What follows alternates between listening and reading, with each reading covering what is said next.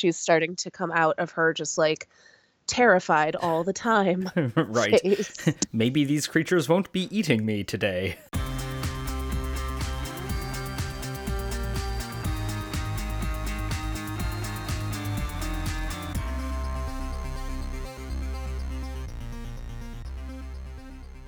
Hello and welcome to Did You Do Your Homework, the pop culture podcast connecting academic ideas to popular media. I am one of your co hosts, Martha Sullivan, uh, enjoying a nice cup of tea on this lovely Boxing Day. I am joined, as always, by my other co host. I am Pete Romberg. I'm enjoying a nice cup of coffee on this lovely Boxing Day, and as soon as we're done with this episode, I'm going to go out and get myself a nice new computer uh, as a little Christmas Boxing Day gift to myself. Nice little bonus there. Yeah. Um, we are coming to you live at the end of. We, we This- are, listener, we are not coming to you live. We are not live. if, if you just heard us Uh, talking about Boxing Day and you're listening to this on Wednesday, we're not live. Listen. we are coming to you at the end of what could conservatively be called a trash fire of a year. I know I am not the first person to say that. I will not be the last person. Uh, but Pete and I decided that we wanted to close out this year by with our, our traditional top tens, uh, top 10 pieces of media from the year. And also just because I'm a big I'm a big believer in top 10 lists. And also this year, it is so hard to remember what good things happened this year that I have enjoyed the chance to kind of take a step back and say, oh, yeah, there were some good things that happened and some things I enjoyed. It's not just hard to remember the good things, it's hard to remember, period, what happened. Like, do you Mhm. remember that the president got impeached this year? Because I had nearly forgotten. Yes, that was a thing. Speaking of good things. that things. was a thing that we did. Yeah. Um, and because this whole whole spanking episode is going to be a lot of what's stuck in our heads, we are going to uh temporarily belay that particular segment and just get straight into the good stuff. So Pete, would you like to lead us off with the first uh first piece of culture that you've got on your top 10 list? Sure. And uh, before I do that, I'll just lay this out. Uh, Martha and I have put these lists in a semblance of an order, so we're going to go from number 10 up to number 1. Uh, and to both make it a little more challenging for ourselves and to just have a greater uh, spread of things that we were found, you know, happy this trash fire of a year, uh, we had no repeats on this list. Um, Martha made her list first, so uh, and we did a little bit of horse trading about who got what, uh, but but there are no uh, no repeats. Um, so uh, with that all being said, um, my number 10 of the year is the TV show The Great, uh, a comedy drama from Hulu, loosely, and by that I mean incredibly loosely, uh, based on the rise of Catherine the Great, uh, starring Elle Fanning and Nicholas Hoult, um, and created by Tony McNamara, who co wrote uh, The Favorite from 2019. Um, I don't I was very hesitant to put this on my list because I thought it was a fun show. It was it was like you know great to watch during quarantine and all the rest of it, but was it really that good? Was it one of my top tens? And then I thought about just how many times huzzah has entered into my lexicon with specifically Nicholas Hoult saying huzzah and throwing a vodka glass at the floor. Um, Huzzah. So, uh, for that reason alone, it deserves a place on my top ten list. I loved The Great. I thought it was fun. I know I was very hesitant um, about it because The Favorite is not my favorite movie. Um, but I thought it had much more straightforward. Honestly, the humor in it was easier for me Mhm. than in The Favorite. Yes, it wasn't filtered through uh, Lorgos, uh, Yorgos Lanthimos' uh, particular lens, both literally and figuratively. Um, but yeah, I hope they do another season. I thought it was great. My number 10 is Harley Quinn and the Birds of Prey, the last movie that I saw in theaters before the end of the world. Um, and I, I had a moment where I was like, do I, am I remembering this movie so fondly because it was also my last theater going experience? Uh, so as soon as it came, became available on HBO, I watched it again. And no, it's just a really fun movie. uh, Margot Robbie is fantastic. She's a star. Uh, the action sequences are great. Um, the colors and the visuals are fantastic. Uh, it's a great movie. Um, I I hope Cathy Yan makes a hundred more. yeah, I, I enjoyed Harley Quinn and the Birds of Prey quite a lot as well. I did not get a chance to see it until ooh, this fall, this summer. Um, definitely not in theaters. Uh, but it, it was a it was a fun time. Um, the last movie that I saw in theaters was Fighting with the Great for my number 10 spot. Uh, that was Portrait of a Lady on Fire, but uh, it lost out for a variety of reasons. Also, I think it, technically Portrait of a Lady on Fire came out in 2019. That is one of the reasons it lost out. uh, but it, it, did not come, you know, here to Milwaukee until 2020. So I was like, I think I can include this, and then, uh, you know, didn't make the cut. Fair uh, as I pull up the wiki for the next thing on my list. I'm giving myself a lot of extra work. All right, my number nine is the uh, I could say the 2020, but these are all going to be 2020. Uh, it is the uh, Gina Prince Bythewood uh, superhero film, The Old Guard, uh, dropped directly to Netflix back in July, and starred Charlize Theron as a uh, the leader of a group of immortal warriors um, who are who discover the next member of their society, the next immortal warrior, and sort of induct her into their secret order. Um, incredible action, but also incredible character development. Uh, Charlize Theron is absolutely incredible, and so is the entire rest of the cast. Uh, Chiwetel Ejiofor shows up, and he's always great in things. Um, yeah, it was a nice. I'm a little bit torn because in some ways, like I enjoyed watching this movie, and then a lot of it slipped out of my mind. And I think it would have been really great to see it on the big screen, but it was also always destined for Netflix. Like it was a Netflix production, and I think like uh, G- Gina Prince Bythewood did such an incredible job with this. Give her more movies, Hollywood. Uh, let her direct more. Um, and it showed just her versatility because she's never directed a serious action movie like this. Um, and she knocked like she knocked that aspect out of the park as well as the interpersonal uh, aspect of it, which um, you know she she has had a lot of experience directing, and so that part also knocked out of the park. Not as surprising. I haven't watched it yet. I have no excuse for myself except that I know that this is a movie that my husband will want to watch too. Mm-hmm. And so sometimes I save movies um, for the two of us to watch together that I know he will enjoy. I'm looking forward to it. I I know that it's going to be right up my alley. You got some time off right now. Just uh, you know, what are you doing to this afternoon or tomorrow? yeah. Well, watching Wonder Watch, Woman. Hopefully. Right, Wonder Woman, and then.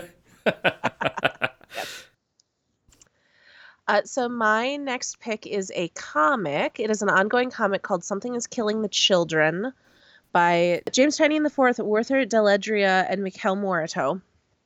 Uh, this is a horror book about a small town uh, where something starts killing, abducting, and killing children.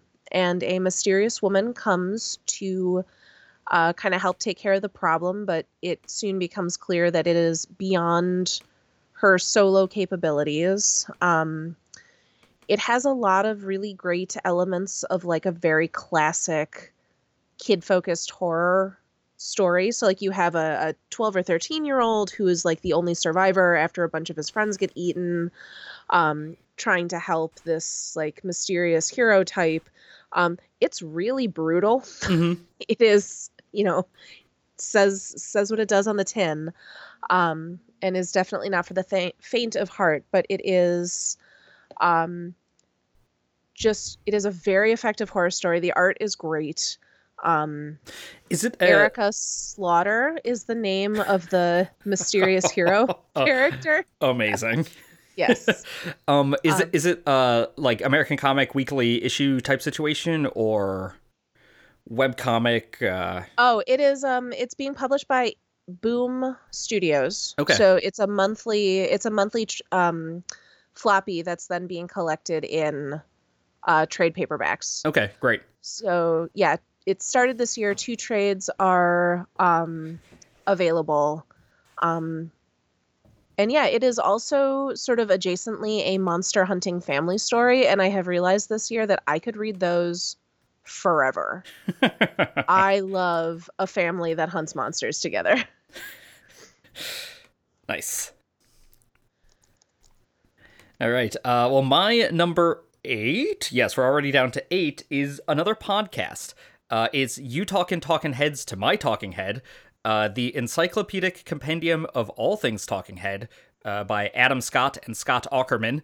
Um, this is the third in their encyclopedic compendium uh, podcast series. They started with You Talking You Two to Me, uh, and then they went with Are You Talking REM Re Me? Um, and this year they started one episode of Are You Talking RHCP Re Me? Which was going to be a Red Hot Chili Peppers focused season. And then one episode in, they were like, we actually don't want to talk about this. We want to talk about the Talking Heads. And so they shifted entirely over to the Talking Heads. Um, each episode is approximately two hours long.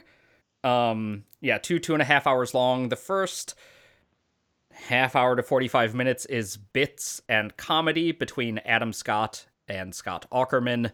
Um, which is fine and funny, but I like it most when they get into actually dissecting each album in detail. Uh, they're both huge Talking Heads fans, and they go through uh, each episode is dedicated to one album. They listen to each track and talk about it.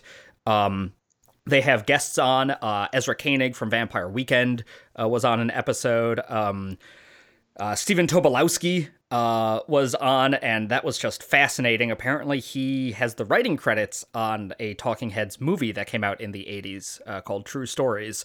Um, it's if you like the Talking Heads, it's a really great podcast episode uh, season. Uh, and if you don't like Talking Heads, you wouldn't be listening to it anyway. So that's that's fine. Uh, I I love the Talking Heads, and listening to this each time it dropped, I I sort of like went back through and listened to a bunch of Talking Heads. Uh, so this this was sort of the year of of the Talking Heads for me. Yeah, I I don't truly have any strong feelings about the Talking Heads. I do like Adam Scott and Scott Aukerman. mm, mm-hmm, um, mm-hmm. I mean, if you like U2 or REM, you could go back and listen to those uh, seasons. Um, yeah, I yeah, they're you know. Yeah, I might check out the REM season. I'm a very I'm very deep into REM. really? Huh. But um, oh yes. that both surprises me and does not surprise me in the slightest. Oh, that wasn't a joke. Yeah, I love REM. Yeah, no, no. Um, like it. Th- that's the kind of thing where like, I don't know that you love REM, but it doesn't surprise me that you do. Yeah, no, I've been I've been very involved with them since I was like 13. Mm, sure, sure. Uh, well, they, they got Mike Mills on for an episode. Uh, yeah, you know, he's one of the one of the founding members of REM. Um, mm-hmm. so yeah, good stuff. Neat. Uh, my next pick is a book called Mexican Gothic by Silvia Moreno Garcia. Uh, there's going to be a lot of horror on this list, just so you all know. Uh, fitting the theme of the um, year pretty well.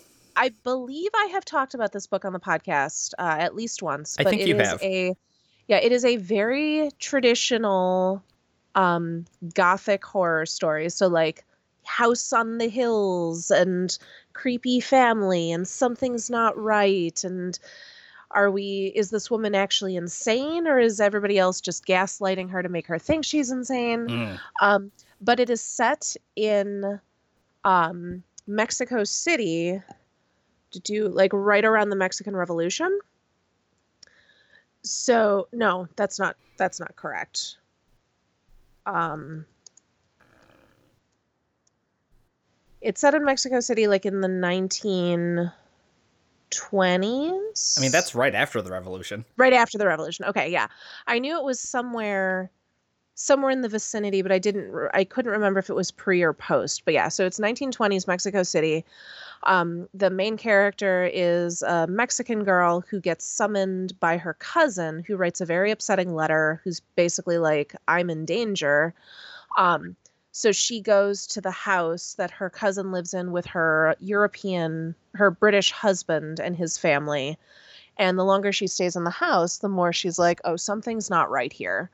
Um, it's super creepy.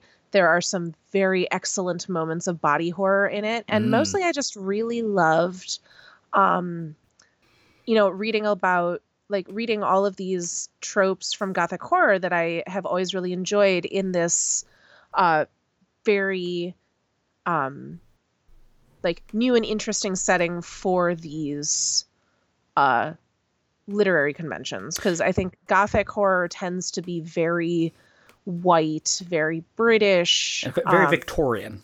very Victorian. And yeah, just it fits so well. Like Moreno Garcia weaves in some Mexican folklore, uh, and it just feels it all feels very correct, um, and is a really interesting take on the genre. Uh, well, I've just added that to my Goodreads list. Um, You should. I think it's going to be on a lot of people's best of books list for this year. mhm. It's been very very buzzy. Yeah, it sounds really good, and like especially not just putting a gothic horror in a non-Victorian setting, but putting it in a setting which is one that people are are not particularly familiar with. Uh, seems really interesting. Mhm. Uh, number seven on my list is a Spike Lee movie. It's actually the first of the of two Spike Lee movies on my list. It is Five Bloods, uh, Netflix original.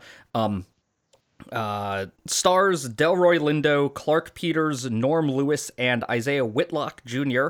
as four Vietnam vets who are returning to Vietnam to uh, in in the modern you know now um, basically to dig up some gold that they had buried there when they were overseas.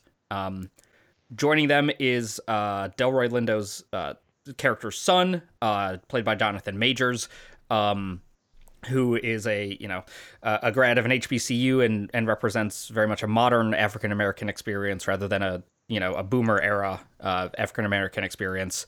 Uh, and it also stars Chadwick Boseman as um, one of their uh, Defy Blood's fifth member who did not make it out of Vietnam.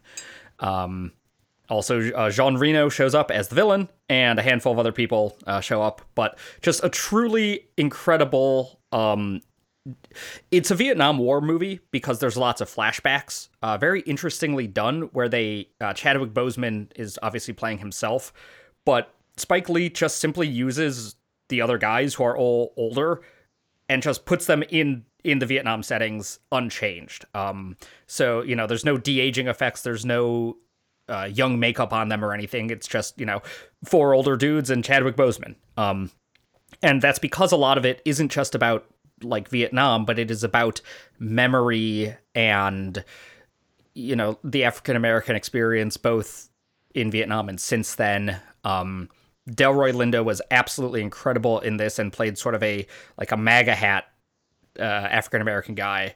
Um, and yeah, just a, a great movie in general, very stylized, very Spike Lee, and not a single usage of Fortunate Son, which uh, might be the first in a Vietnam War movie to not include CCR.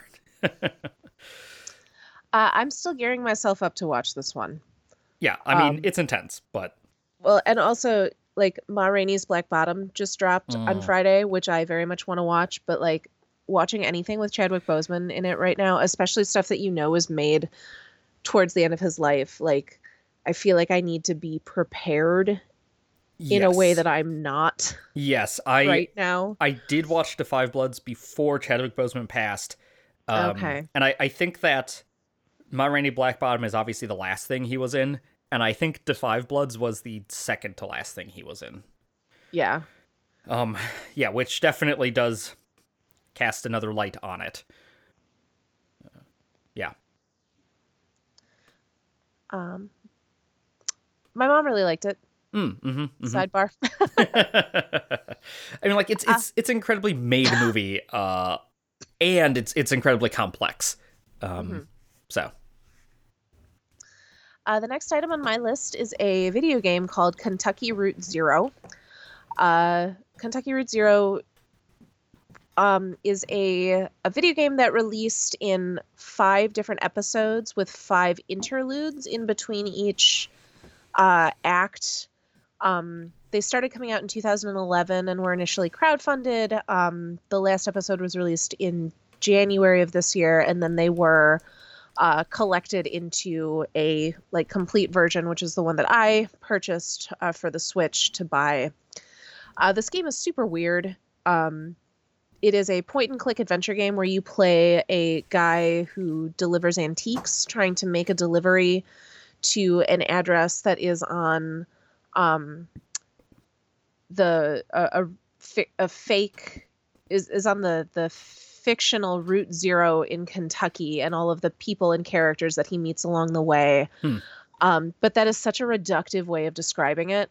Like, you also get to tour a bourbon distillery that is staffed by skeletons question mark hmm. um, you get to explore a place called the bureau of reclaimed spaces um, at one point, you're in a churchyard that has a massive, like, underground cave system in it, uh, where, as far as I can tell, people collect there who are sort of like have slipped through the cracks of society.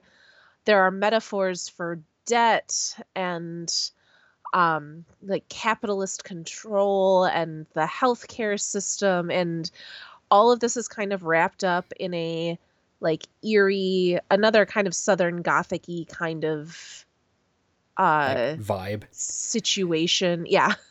um, is it a little um Night Vale It is. Okay. It's a little Night Vale Um it has a really excellent soundtrack that mm, you can mm-hmm. listen to on Spotify that's got a lot of like twangy southern influences, a lot of Ooh. bluegrass stuff.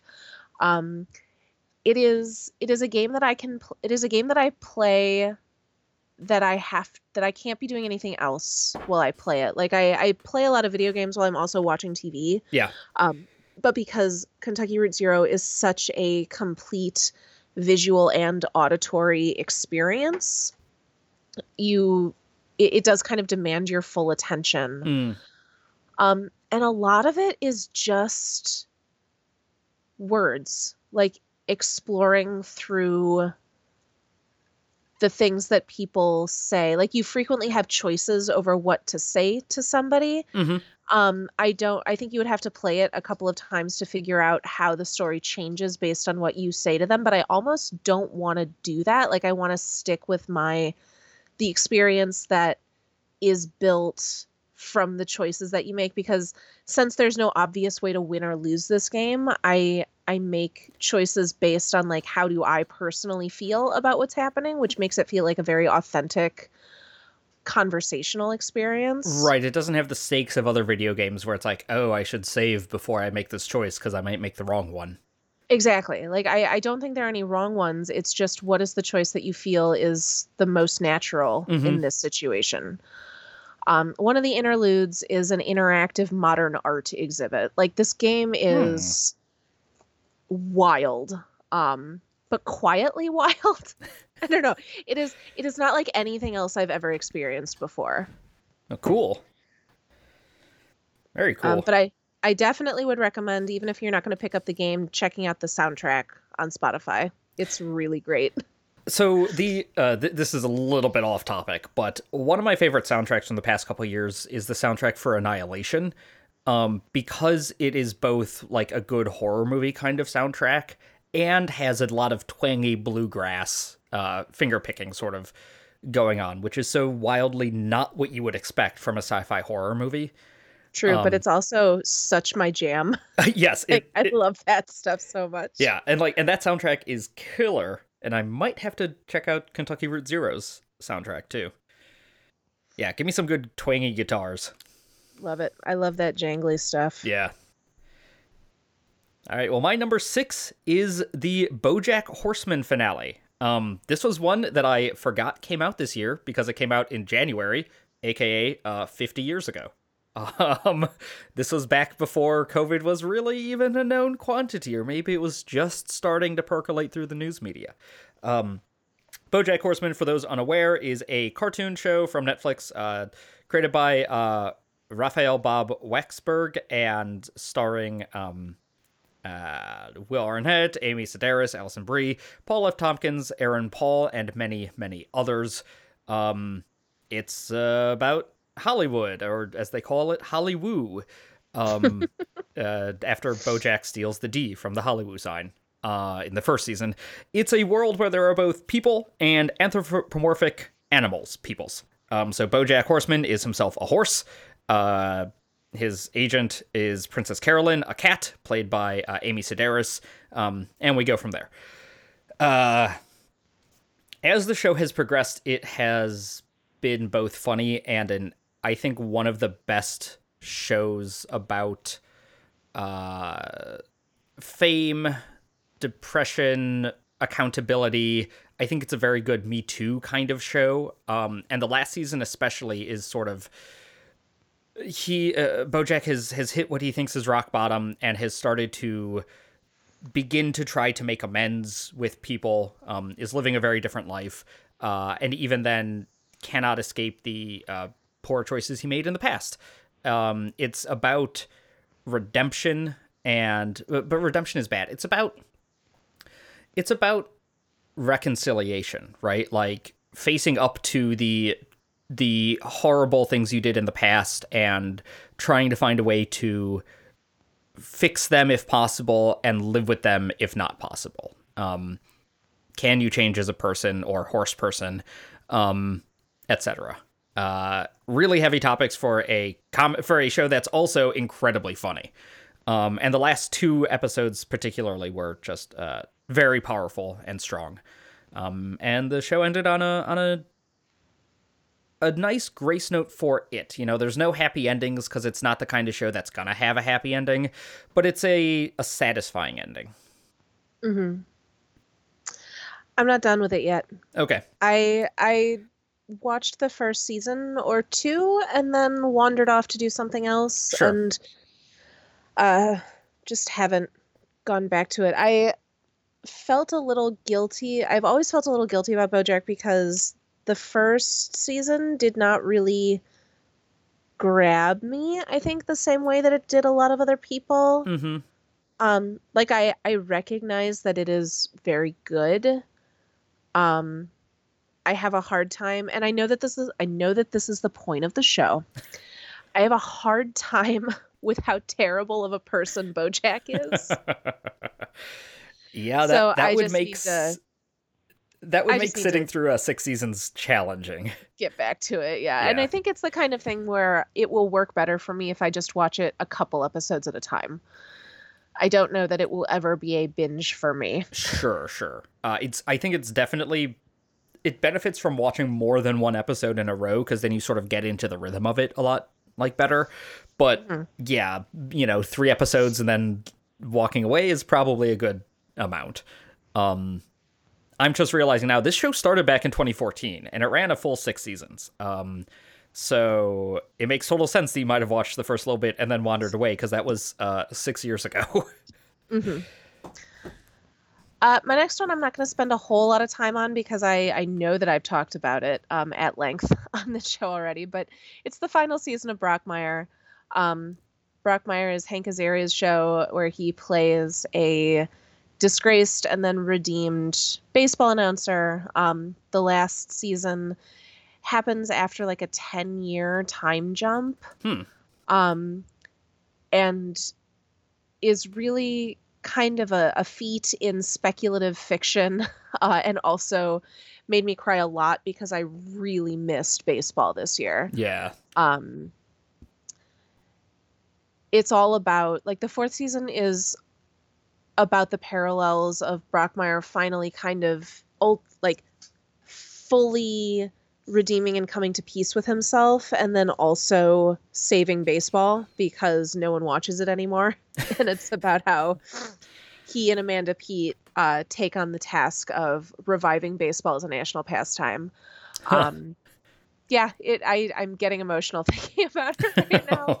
Um, yeah, baseball is is something that I enjoy with my dad. My dad gets Cubs tickets every year, so like every summer for the past couple years, we've been able to go to a handful of games, and this year we didn't. And I know that in a lot of professional sports, well, in all professional sports, there has been this constant like tension between wanting to get back and play even if people can't go to live games and also the fact that it's really dangerous to be playing live sports right now Mm-hmm. um, so i've been watching baseball happen while also being sad that i can't see it being glad that it exists and also not wanting it to happen because i don't want the players to get covid Yeah.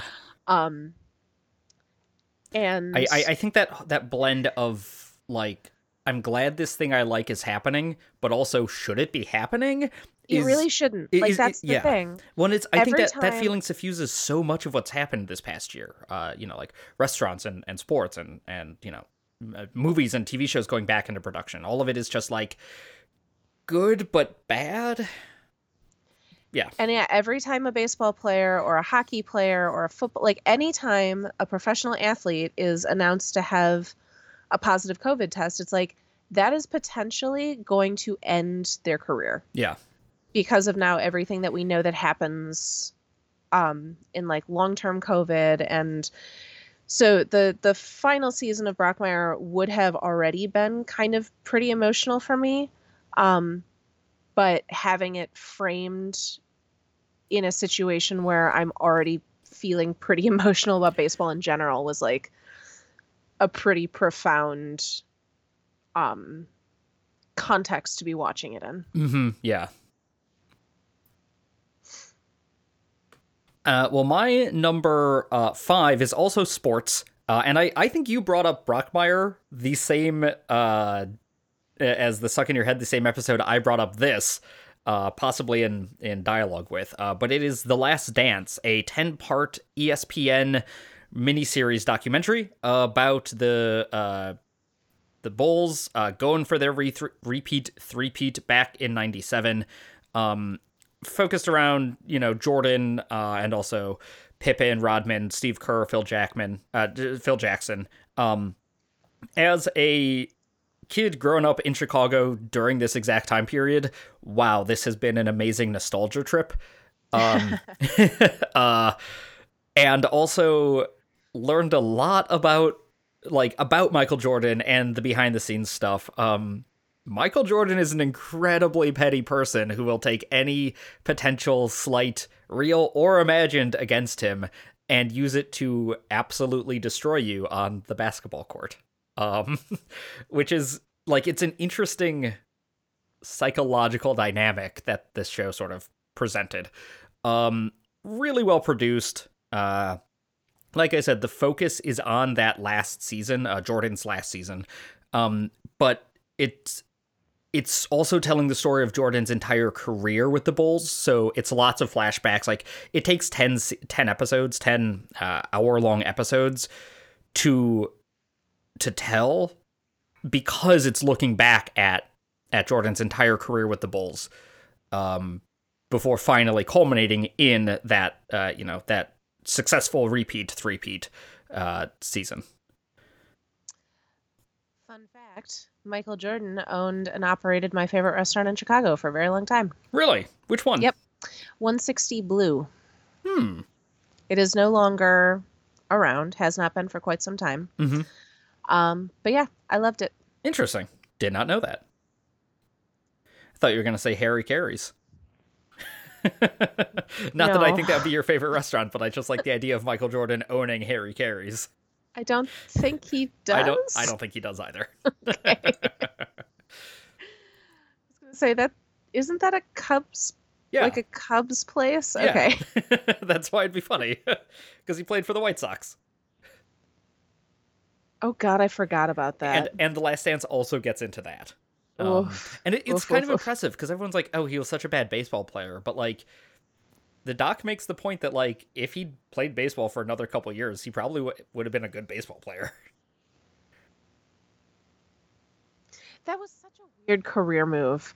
I might watch it just. I mean, I'm gonna watch it because it sounds really good, but I might watch it just so that somebody can help me figure out like why. Why did this happen? part of it was his dad was killed um and his dad had been a very important part of his life uh so he kind of needed to you know sh- shake it up and and do something else that didn't remind him of his dad quite so much.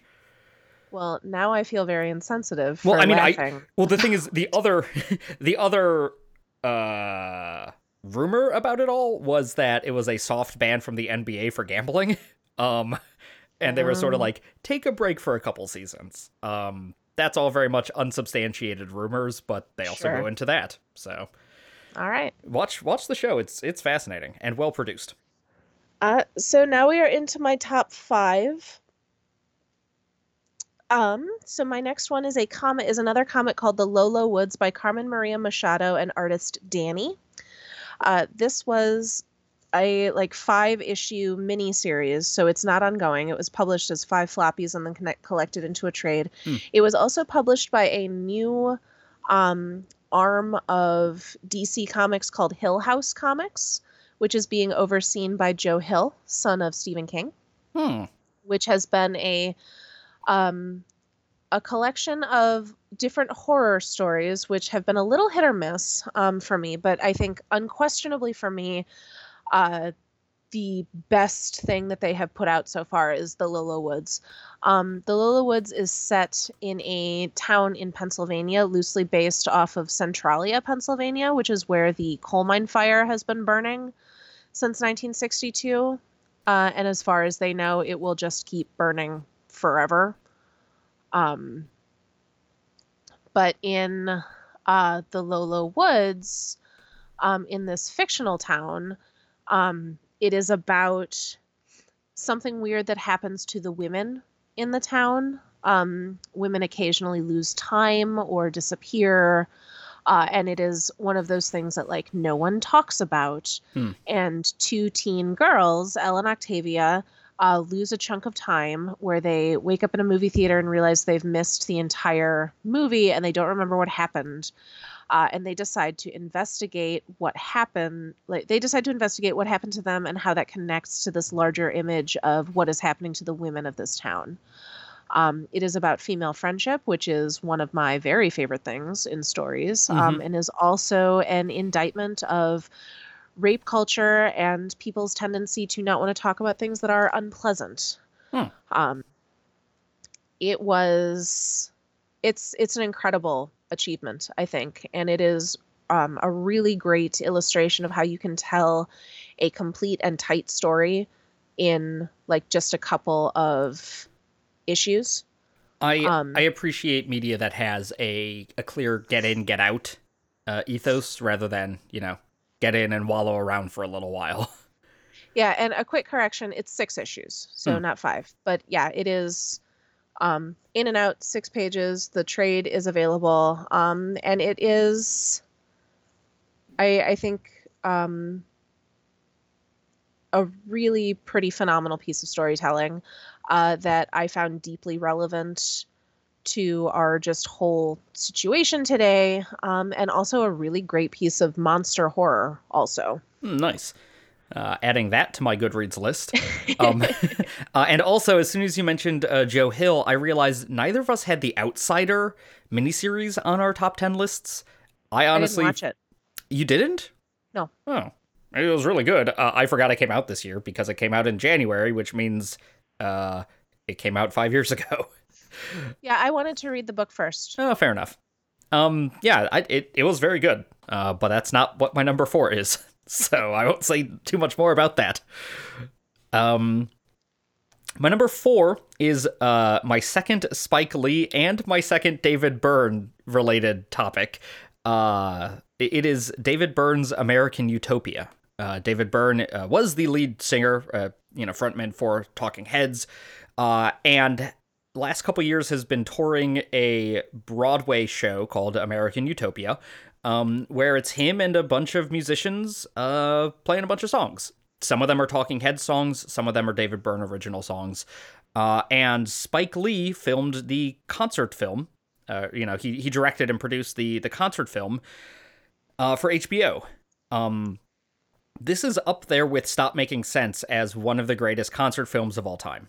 Uh, it's so unique. David Byrne specifically wanted everyone to be mobile. So rather than having a drum set on stage, he has six people with different drums. Um, so everyone is dancing and it's all very choreographed uh, as they're playing the various instruments. Everyone is wearing sort of gray suits and no shoes. Uh, they're all barefoot while they're doing all this.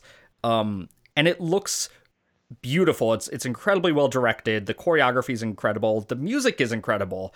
Uh, and it's just a nice. I miss going to concerts so much. Uh, obviously, we've talked on this show a lot about how much we miss going to movies, but I also miss going to see live music. And this was eh, such a great. You know, it's not the same as seeing live music, music, but it's really close to it, and it has that same energy and, and excitement and vibe. Um, and some of the renditions of songs that you know I know and love, like um, uh, I Zimbra or Once in a Lifetime or um, you know Burning Down the House, Road to Nowhere, This Must Be the Place. Like these great Talking Head songs uh, are just performed incredibly. Um, and it's a, a 2020 thing, so he's also got a uh, a protest song written by Janelle Monáe. Um, Brilliant. Where it's it's just you know the entire song is basically just say their names type situation. Uh, so yeah, and, and he actually called up Janelle Monáe and was like, "How would you feel about a old white guy doing a say their names song?" And Janelle Monáe was like, "Yeah, you should do it." Um, yeah. I don't know that I realized you were so deeply invested in the Talking Heads. I had always been into them since college, but I do think that this year I got more into them.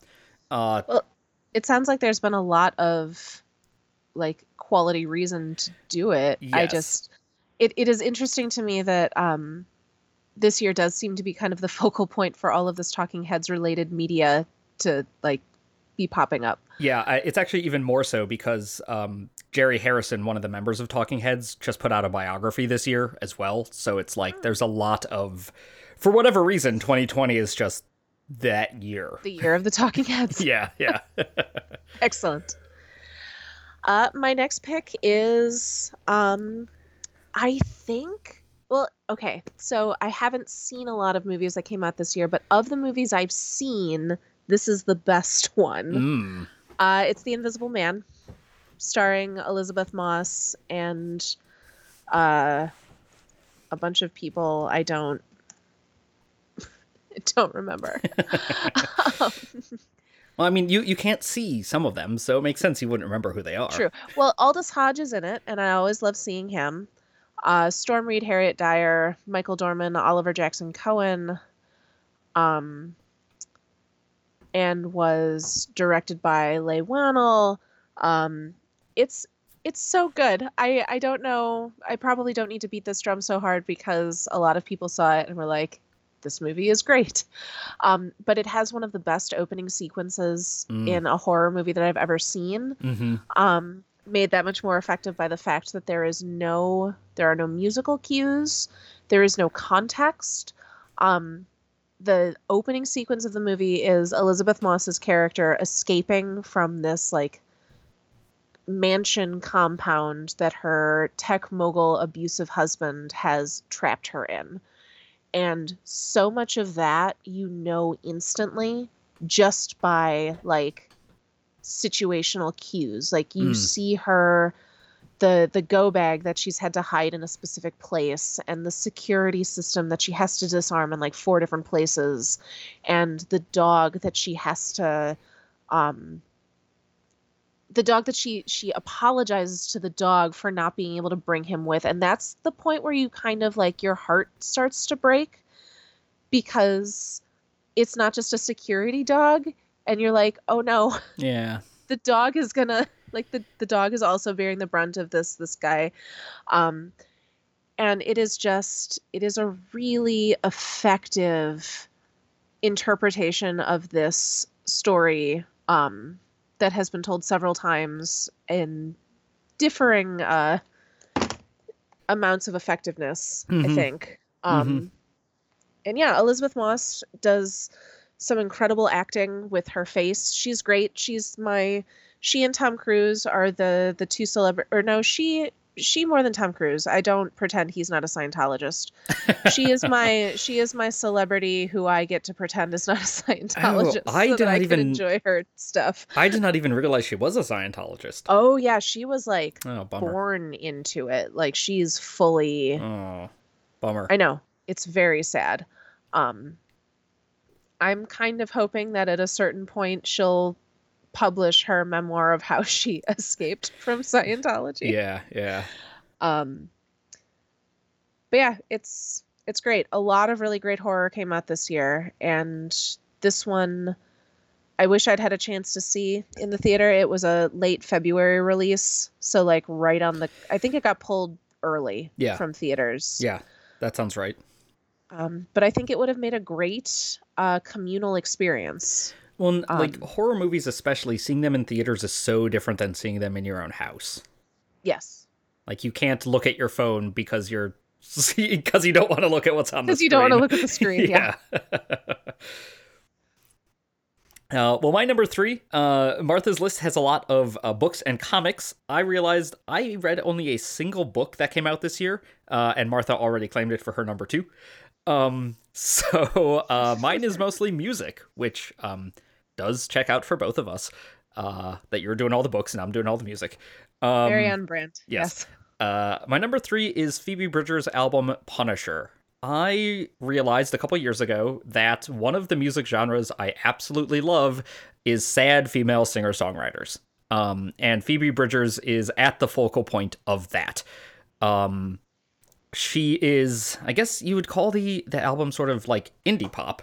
Um, but she's got a great voice, and just every single one of the songs has been fantastic. Standouts being um, uh, the final song, "The End," uh, which is a very cathartic sort of ending to the album. Uh, but Garden Song was the first single, and uh, very, very fantastic.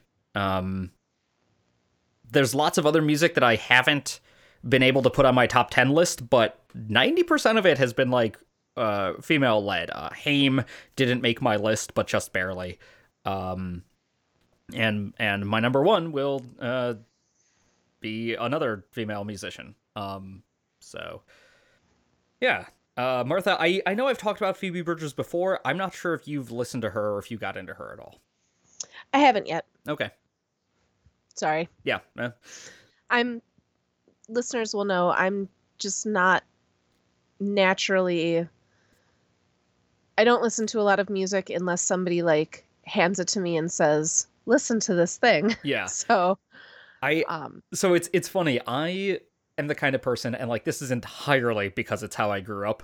Uh, like I can't just be like sitting on the couch reading, or or doing whatever. Like I have to be sitting on the couch reading with music on. Um, so a lot of my music listening is just sort of background listening as I'm doing anything else. Um, That is also true for me, but I listen to a lot of like movie scores or um instrumental stuff. I can't Sure. read I can't read while also like lyrics. yes. Yeah, yeah, sure. And and I can do both. Like I love listening to a good music score, and I also love listening to something with lyrics going on. Yeah, I just abhor a silence. Uh, hard same. yes, it's it's funny. Like uh, uh, will be sitting on the couch sometimes reading, and I'm just like, "What are you doing in here? It's so quiet. like, why isn't there music on?" All right, my next one is the finale of The Good Place, which also happened this year. This was also on my list, but you got to it first.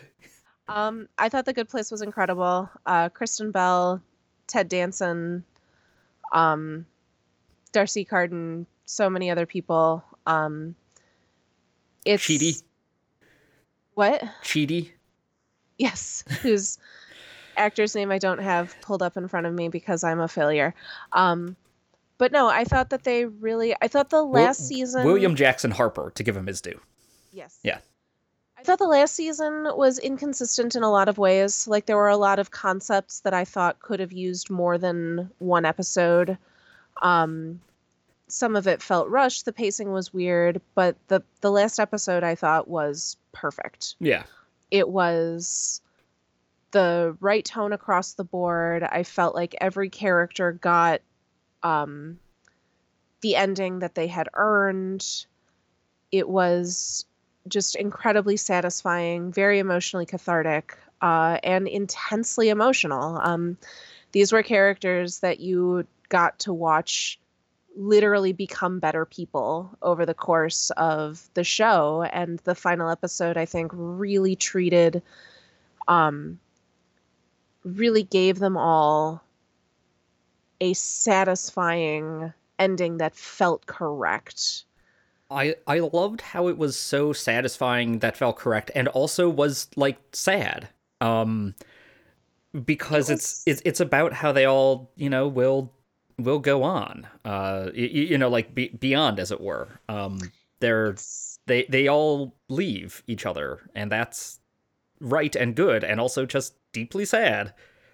It was sad, but it was also sad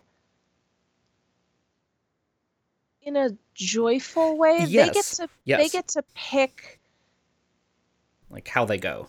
What they're yeah, like they ultimately get to determine what their destinies are. And the reason that they have the emotional tools to do that is because the journey to get them there has been so well crafted and well considered. Mm-hmm. Um, and I just I really thought it was a testament to how wonderful the characters have been written. It's also such an optimistic and joyful ending. Like again, I don't I don't really know how better to explain it than this was a show about people becoming better people. Yeah. And that was just such a lovely thing to watch, especially this year. Um and know that like these people, for whatever their flaws, got to become the best versions of themselves, mm-hmm. and largely through like communal emotional work. Um, yeah, it like everyone became better, but they could not have done it alone, which I think is such an important, like an important message and and idea to convey. Um, we are such an individualistic culture and that has so many it has its benefits but it has many many uh you know downsides as well and so a, a show that sort of highlights how important your community is. Well the whole thesis of the show is we need each other to be better. Yeah. Mm-hmm. Um and yeah i just i really thought they stuck the landing. Yeah. On a show that was so high concept and weird. like there are a lot of reasons that The Good Place should not have made it out of its first season and I'm so glad that we got to watch complete emotional journeys for all of those characters. Yeah, it is kind of wild to think that the the show in season 1 was some people in in heaven and then the twist spoiler uh at the end of season 1 is no they're actually in hell. and then and then you go from there. It's like that's a fascinating, you know, good job for NBC for for giving Michael Schur the you know the reins to do this. Yes. All right. Uh, well, my number two is uh, the video game that finally knocked Animal Crossing off of my Switch. Uh, it's Hades, a rogue-like game where you play as Zagreus, the son of uh, Hades, Greek god of the underworld, as he tries to escape from Hades, the location of the Greek god uh, or the Greek underworld. Um, he is trying to make his way to the surface to find his mother, uh, who, spoiler alert, is Persephone. Um, and is that really a spoiler though? That that's I that's why I felt okay saying spoiler alert. Like that's that's just some classic Greek myths right there. Um, you die a lot in it, but that makes sense because you're an immortal god. So when you die, you just get dragged back to your father's halls and people make fun of you. Um, you make friends along the way. Achilles is there, Orpheus is there, and listeners of this podcast know I'm a sucker for an Orpheus Eurydice uh, reference anywhere. Um, you get help from all the from most of the Olympian gods. Um, uh, along your way, uh, and you kind of just keep going through trying to get out of hell. Um, and the most exciting thing, Martha, I know you're not here yet, uh, but the very nature of the game means that even as you die, like each time you die, the story still progresses. Each time you talk to these people, uh, you learn more about them and the story progresses. Well, that is going to continue even when you finally make your way out of hell. Uh, the story will continue to progress. It will just change and become something different. Um, incredibly well made game, very addictive, very fun to play, and perfect for me to be playing it while uh, Marin is watching something on the TV and I can be paying half attention. Yeah, I yelled a lot about how I was sure I wasn't going to like this game. Um, and then I bought it in a fit of depression. um, no, it's great. It's super fun. Um, I did finally turn on God mode, Mm. where every time you die, your damage resistance goes up by 2%, uh, because I got very tired of fighting Meg the Fury over and over and over again. Um, uh, yeah, it's it's a lot of fun. How, Uh, how, how far is- along are you? Um, I have reached the Bone Hydra in Asphodel once, Okay. and I have not defeated him yet. So I'm still I'm not far. Um, I, I will say it took me forever to beat the um the the boss at the end of the uh, Elysian Fields. yeah, I. This is why I turned on God mode because I was like, I don't like being bad at stuff. Yeah, yeah. I, I think it took me 50 escape attempts to finally get to the surface. Oh, I'm on like 50 escape Okay. attempts. right okay. I'm very bad at game well, and, and then like I, I read some review where it's like, yeah, I think I beat it in like 30 escape attempts, and I was like, oh, Oh my god. Um, right. Uh, so yes, as Pete alluded to, um, my number two is a book that we both read this year and quite enjoyed. It is "The City We Became" by N.K. Jemisin. Um, Jemisin gets better every book she writes, yeah. and her baseline was already very high. Um, I thought The City We Became was an incredible portrait of New York, portrait of the human condition, um, wildly high concept but easy to understand. Um, I can't wait for the next one. I'm I'm also extremely into the idea of like personifications of places. Like the nature of locations is something that I enjoy in like many, many different contexts hmm and her like very little anthropomorphizing of the boroughs of New York was just like, yes, this is what I'm here for. This is incredible. It gave me mild uh, China Mieville vibes, which is always a good thing. I think he does such a, a great job with, as you say, sort of like personifying and, and giving heart and, and root to locations. Um, And then she took that and ran with it even further. Uh, it gave me a much better sense of what the of both the geographic knowledge of New York is. Like I knew the names of at least four of the boroughs. Sorry, Staten Island, but not sorry. Um, Everyone forgets Staten Island. Yep. Uh, but I had no idea where they were like really in context or relation to each other. Uh, this book helped me do that, and also helped me get like get a quick, uh, you know, stereotypical view of what each borough is about and represents and everything uh, in a way I didn't have before. Um, Also, it was wild to uh, not actually wild, but you know, I read this book when it came out in like March or April. Uh, and for obvious reasons, the NYPD is not presented in, let's say, the best of light in this book. Uh, or, you know, all the white folks in Staten Island, same situation. Um, and then, of course, we had this summer and uh, all the George Floyd protests and the NYPD uh, coming out in force. Uh, and, you know, all, like Staten Island voting very, very red. And it all just resonated that much stronger um, after having read this book. Um, it, it felt very. Uh, obviously, she wrote it that way because that's how it has been. Um, so it's not like she was predicting anything, but it's more just uh, the light was was once more shined on sort of that side of New York.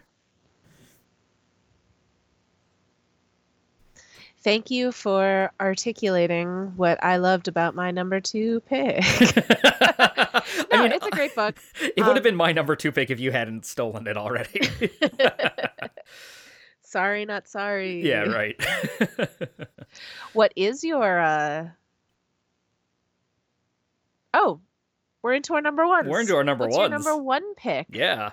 Uh, my number one pick, I got to cheat a little bit because uh, Taylor Swift surprise released not one but two pandemic albums. Um, both of them, Folklore and Evermore, we have talked about on this show. I think Evermore was my stuck in my head last week.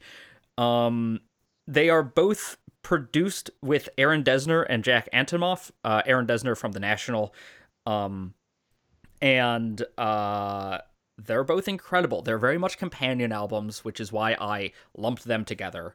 Um, read a review somewhere that said Folklore feels autumnal and Evermore feels more wintry. Uh, I think that's a really good take on it, so I'm gonna steal that. I apologize for not remembering where I saw that review.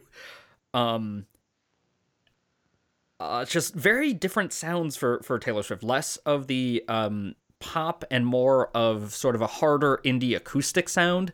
Uh, and I think she her voice sounds incredible. Um, at various points, you have Justin Vernon and Bon Iver uh, popping up. Uh, Exile is a fantastic duet off folklore.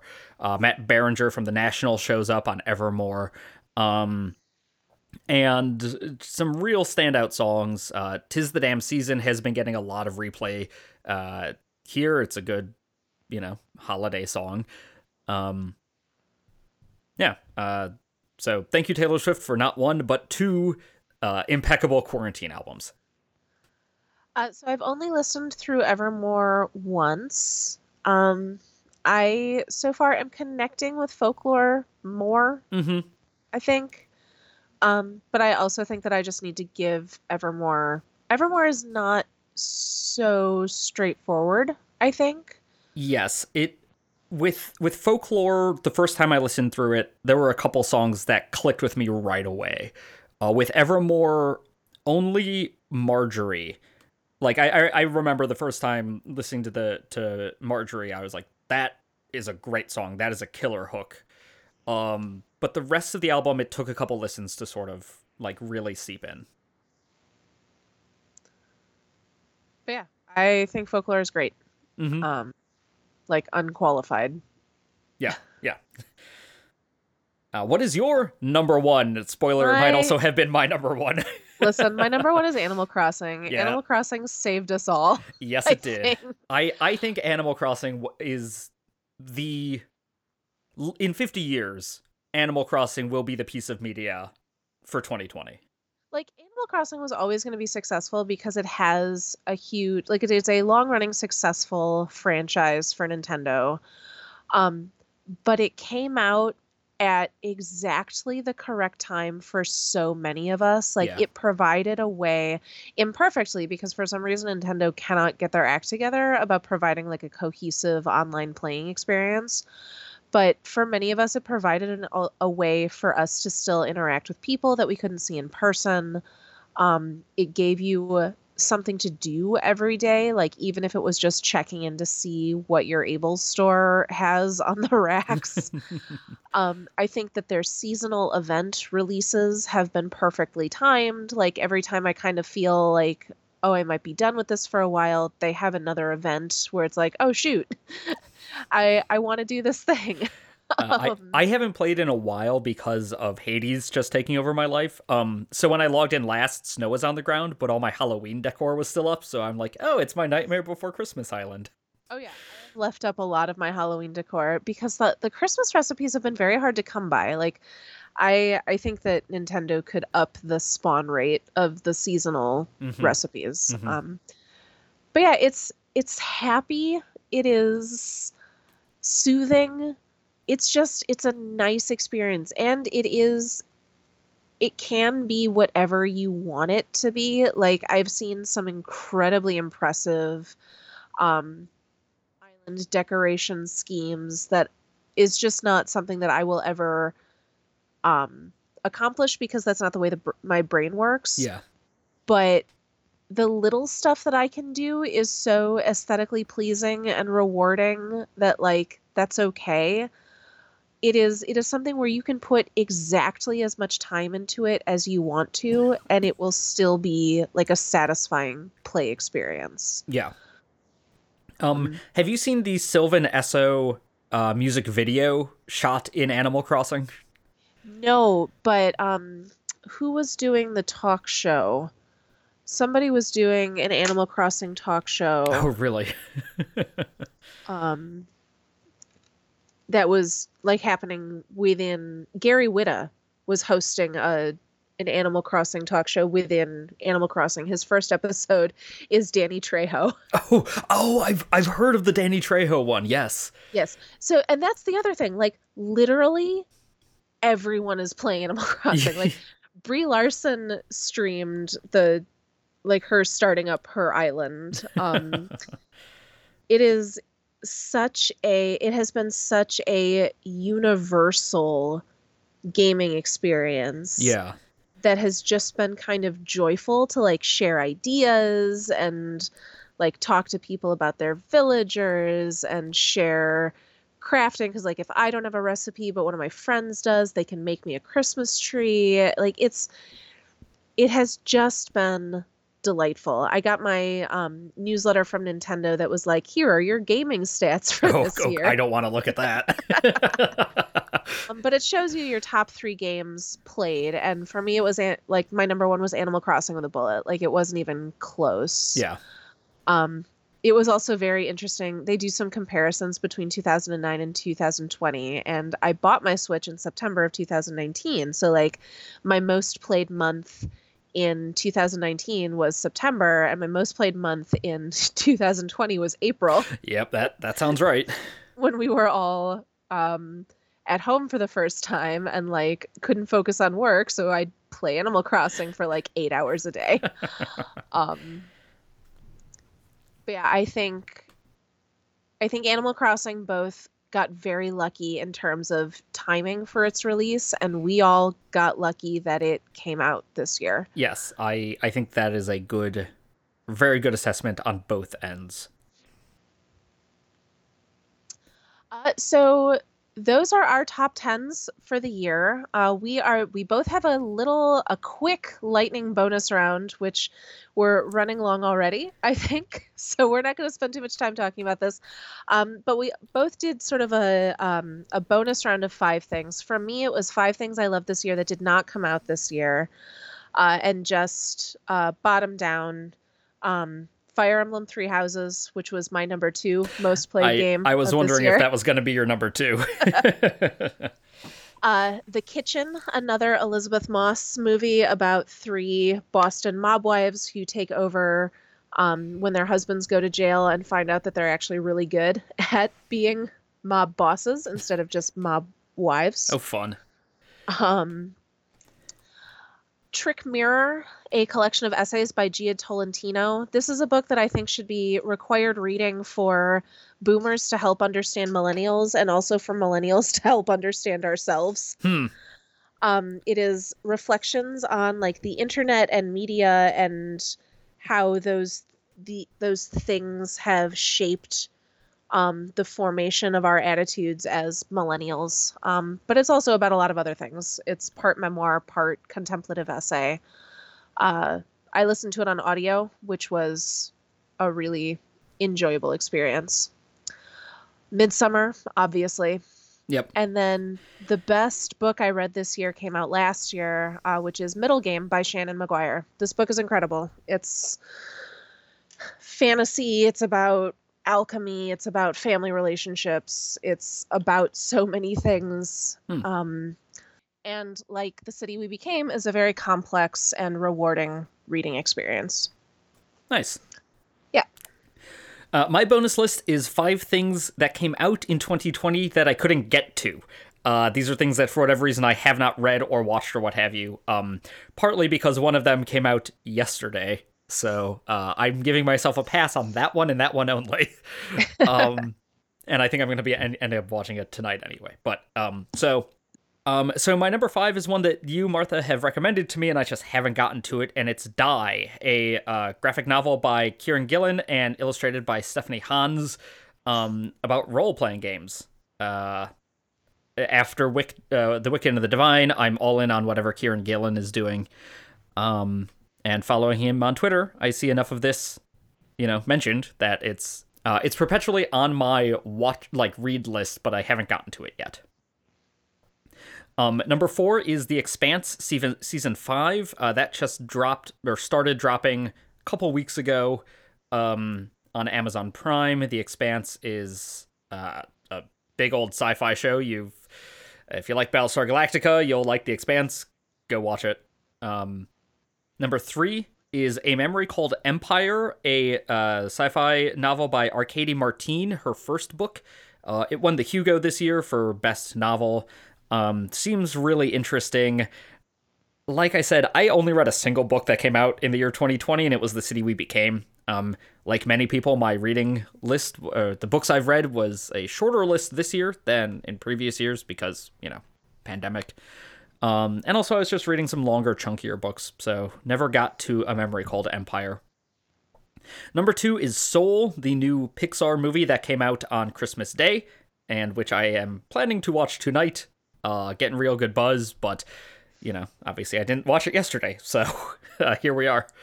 Uh, number one is another movie called First Cow by Kelly Reichardt. Um, it's about a couple settlers in uh the in I think what like Washington or Oregon, the Pacific Northwest, uh, back in the 1820s, um, who are who dream of striking it rich, but uh, they to do so they are secretly milking the first cow that comes to the territory to make some oily cakes. Um, film critics are raving about this movie. It seems very soft and gentle and kind and nice and kind of exactly the movie I want to be watching now in 2020. Um, downside of that is it also could be a little bit slow and like the kind of movie that would be perfect to watch in a theater because I have to pay attention and focus and can't be on my phone. Um, which would make it more challenging to watch at home. Uh, because it's like I really want to watch this movie, but also every 15 minutes, I guess I'll scroll through Twitter. Uh, Put your phone away. Right, exactly. There's an easy solution to this. There Peter. is an easy solution, but like being in the movie theater with the lights off and and the enforcement of the no phone, I think is just so so helpful for me for movies like this. Um, but eventually I'll get around to watching this and probably enjoying it. Um, I've already decided that I'm going to watch it on New Year's Eve. Oh, nice. In the theory that I want it to portend that feeling, that soft feeling. Mm. I would like I would like that to be the mood that I carry with me into 2021. Good 2021 vibes. Yeah. Yes. I like that. That's a that's a nice idea. Uh, we are going to leave you all with something that we are looking forward to in 2021. Um, the hard mode that I pitched to Pete was that neither of us can mention Dune, which we both know that we're looking forward to in 2021. Um, mine is a book that was slated for release this fall and got delayed due to COVID shipping errors. Um, it is a biography called The Rise and Fall of Stan Lee by Abraham Riesman, who I went to high school with. Um, and he has been doing some incredible uh, comics, pop culture, and entertainment journalism for various outlets. Um, and this is his definitive uh, biography. He got some pretty unprecedented access to some archival materials um, from Stan Lee, a lot of primary documents, correspondence, photographs. Um, I think it's going to be a really stellar piece of reporting. So, yeah, looking forward to The Rise and Fall of Stan Lee by Abraham Riesman. Yeah, I am also definitely looking forward to this one as well. Um, honestly, the number one thing I'm looking forward to in 2021 is going to events, um, going to movies, and going to live shows. Uh, but since we're not like that doesn't really count, uh, and since Dune was off the table, uh, I went to, I went with uh with Patterson Batman, Patterman, um, the new Batman movie that they are I think still filming, and I think it's still scheduled to come out in 2021. Um, I guess we'll see what with COVID and everything, but looks really good.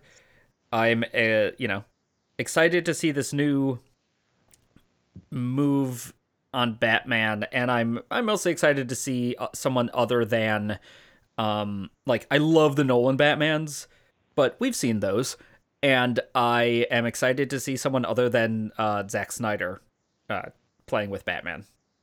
Um, yeah, no kidding. Because the last couple outings have been uh unfun slogs. uh, so yeah, I'm, I'm, excited to see what what weird energy uh, Patterson is bringing to the role. Pattinson. Yeah, Pattinson, yeah. Um, yeah, I think he's going to be great. I know that a lot of people were concerned about him, but I think a lot of people are still remembering him from Twilight. And I think both he and Kristen Stewart have been doing a lot of great work outside of Twilight. Yeah. So, I mean, like, uh, I saw The Lighthouse last year, and that was, he was incredible in that. well, and he Um, just picks really interesting projects. Like he made um, a movie called High Life last year. Yes.